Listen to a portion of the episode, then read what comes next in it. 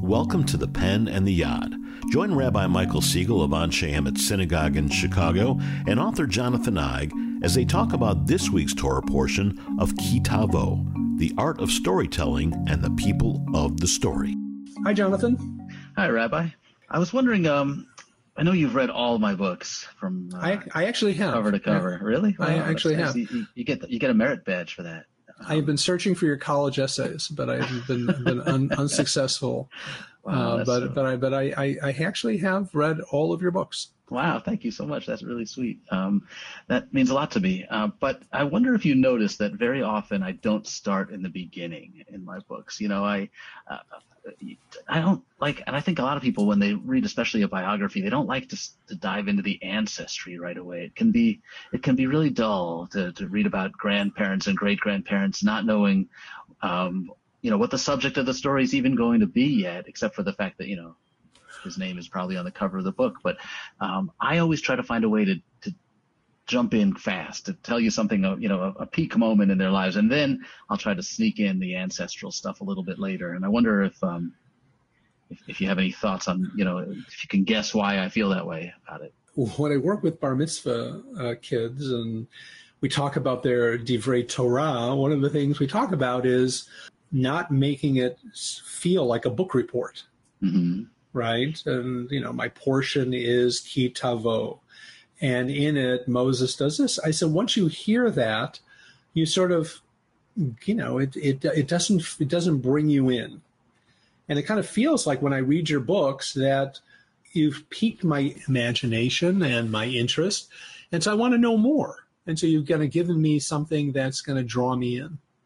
Yeah, I think that's right. I tried to get a little hook in you, and then I'll say, okay, now that I've got your attention, um, let me tell you a little bit about the grandparents and the great grandparents. Before I, I promise, I'll get you back to our story, to our to our hero, really soon. But I've come to believe over the years, as I've been doing this a while, that those grandparent stories are really important. And um, as as much as I like to try to get through them quickly, they- can't be ignored. It's really important to understand where we come from and um, even if the lines are not always clear, even if it's not, you know, a straight line from point A to point B, it's important to understand the character's context, and, and I and I hope that readers have some patience for that. Absolutely. But what I'm also hearing is the difference between a biography, the facts and figures of a person's life, and the story of a person's life.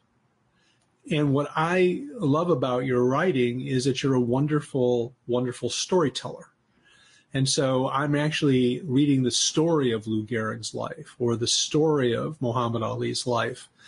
And, or I'm looking forward to, to hearing your understanding of the story of uh, Dr. Martin Luther King Jr.'s life. But I think that that's the kind of secret sauce of Jonathan Eig. And when you write, I think that that comes through. Thank you, I appreciate that, and I, I guess the the thing that I'm trying to keep in mind is that, and I think what you're saying is right, that I'm the storyteller here. It's Martin Luther King's story. It's it's Muhammad Ali's story.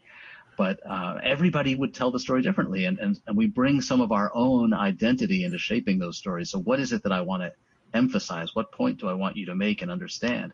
What lens am I viewing his his life through? And the next biographer might take a different approach. So, there's a lot of context involved. Absolutely. And I want to say, and I know you'll laugh when I say this, I also think, Jonathan, that that's a very Jewish thing that you're doing. Hmm. I, all right. It was only, a matter of time before that was going to come out in this podcast. But And in this week's is. portion, right, right, exactly. Back to the book report. And this week's portion, by the go. way, Ki Tavo is, you know, tells the ultimate story. Ki Tavo means when you come, when you come to the land, when you enter the land of Israel. Here's Moses kind of contextualizing this moment. Moses is standing on one side of the Jordan River and one side of the landmass, and he's looking over at the promised land, at the land that was promised to Abraham, that they're about that the people is about to enter. And he's imagining with them what it's going to be like. And he's imagining when these people bring their first fruits, the first growth of fruit and vegetation, and they're going to come and tithe it and bring it to the temple as an offering to God and to give thanksgiving. How are they going to do that? Are they going to create magnificent psalms? Well, yes, they're going to thank God. But what this portion is going to do is say, well, here's exactly what you're going to say. My father was a wandering Aramean. He went down with meager numbers. And it's telling the story of Abraham, Isaac, Jacob going down into Egypt and God taking us out of Egypt with a strong right arm because this story is actually the basis of the Haggadah. This is the Jewish story. And so, in a way, to be Jewish, it's, it's not enough to say, thank you, God, for this fruit.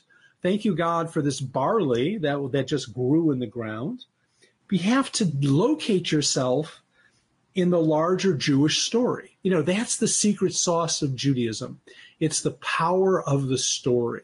And unless we locate ourselves in the story, then we're really sort of missing something. Wow, I, I love that, and I love the idea that maybe some of deep down my um, feelings and instincts for telling stories comes from my my Jewish studies, uh, which have you know obviously been a big part of my life for as long as as I've been studying anything. I've been studying the Torah, you know, as a kid, and uh, now with you as an adult. So I love the fact that it's that it's seeping in in ways that I haven't even thought about. Uh, and it's so interesting because when you were telling that story about the reaping of the harvest, I was thinking about Martin Luther King. I began my book, the first draft, with a story of his grandfather and great grandfather taking their cotton in Stockbridge, Georgia, to the market and being completely abused and mistreated by the white landlord that they were working for, and how Martin Luther King's grandfather became deeply embittered by this and actually had to flee his land because he was so angry that he could no longer work for these white people uh, who had mistreated him. And I was planning to open the book with that story, and I showed it and talked about it with a really prominent religious scholar, uh, uh someone who's written books about King's faith, Professor Lewis Baldwin. And he challenged me. He said, "Is that really the theme of King's life? That his, you know, his grandfather was deeply wounded by racism, but he turned away from his religion. It's King's mother who embraced religion when she suffered in this way. King's grandmother, I should say, who embraced religion, who kept her faith when she went through all this suffering. And wouldn't it be more appropriate to open a book on Martin Luther King, one of our great prophets, with a story of his grandmother who, who through her suffering stuck to her faith and drew sustenance from her from her religion. Maybe that's the person to open your book with as opposed to his grandfather. And it had a really deep profound effect on me. I think he was he was absolutely right. And i had chosen the wrong origin story for martin luther king. First of all thank you for sharing that. That's fascinating. And at the same time what i was thinking about as you were talking was you could have started with a story of the humiliation and degradation of Martin Luther King's grandfather and the fact that he became embittered as a result of that. And not that anyone could possibly blame him for that. But that the story is, but, and, but you, you uh, were encouraged to look at the meta story, the story that the grandmother is, is telling through religion the story writ large, that we're, start, we're part of something larger. We're part of a march towards redemption. Uh, it's a long and arduous march, but redemption is waiting for us. That's the essence of religion, whether it's Christianity, Islam, Judaism. There is a end to all of this, and it's a positive one, and we can get there. With the grandfather's story is sort of stuck. It's not going to move forward this story of the grandmother is, you know, shows the vision of King and ultimately his attachment to the prophetic message. Absolutely. And and he said many times that suffering was redemptive. And I struggled for a while to understand that. And I think what he's saying is that to, to, to have faith through your suffering draws you closer to God and gives you stronger belief that, that there is a reason for your suffering. I just want to get back to the Jewish story for a minute because it has something to say to this wider conversation. Who were the descendants of Abraham and Sarah? They were slaves, not all that different from Martin Luther King's grandfather. They were transformed into the lowest of the low in Egypt. They were non humans, they were seen as, as animals, and they were bitter. They were angry not all that different than Dr. King's grandfather. And when Moses comes on the scene, they turn him away. they don't want to rock the boat. Let's just kind of get along here. I, I don't want to take a risk here. Who's going to destroy the Egyptian? The Egyptians were the greatest force in the world, and Pharaoh was seen as a god.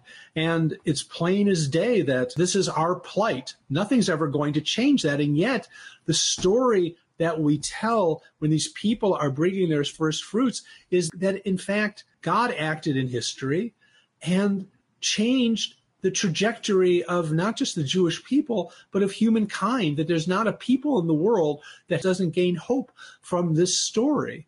And in, in a sense, that's the story that, that uh, Dr. King's grandmother was telling. It's a story that, that that's part of this story of Moses and the children of Israel, the story that these people told when they were bringing their first fruits. This is the story that we locate ourselves in. And I think that's a positive yeah, slavery is at the heart, at the foundation of these religions, of these experiences.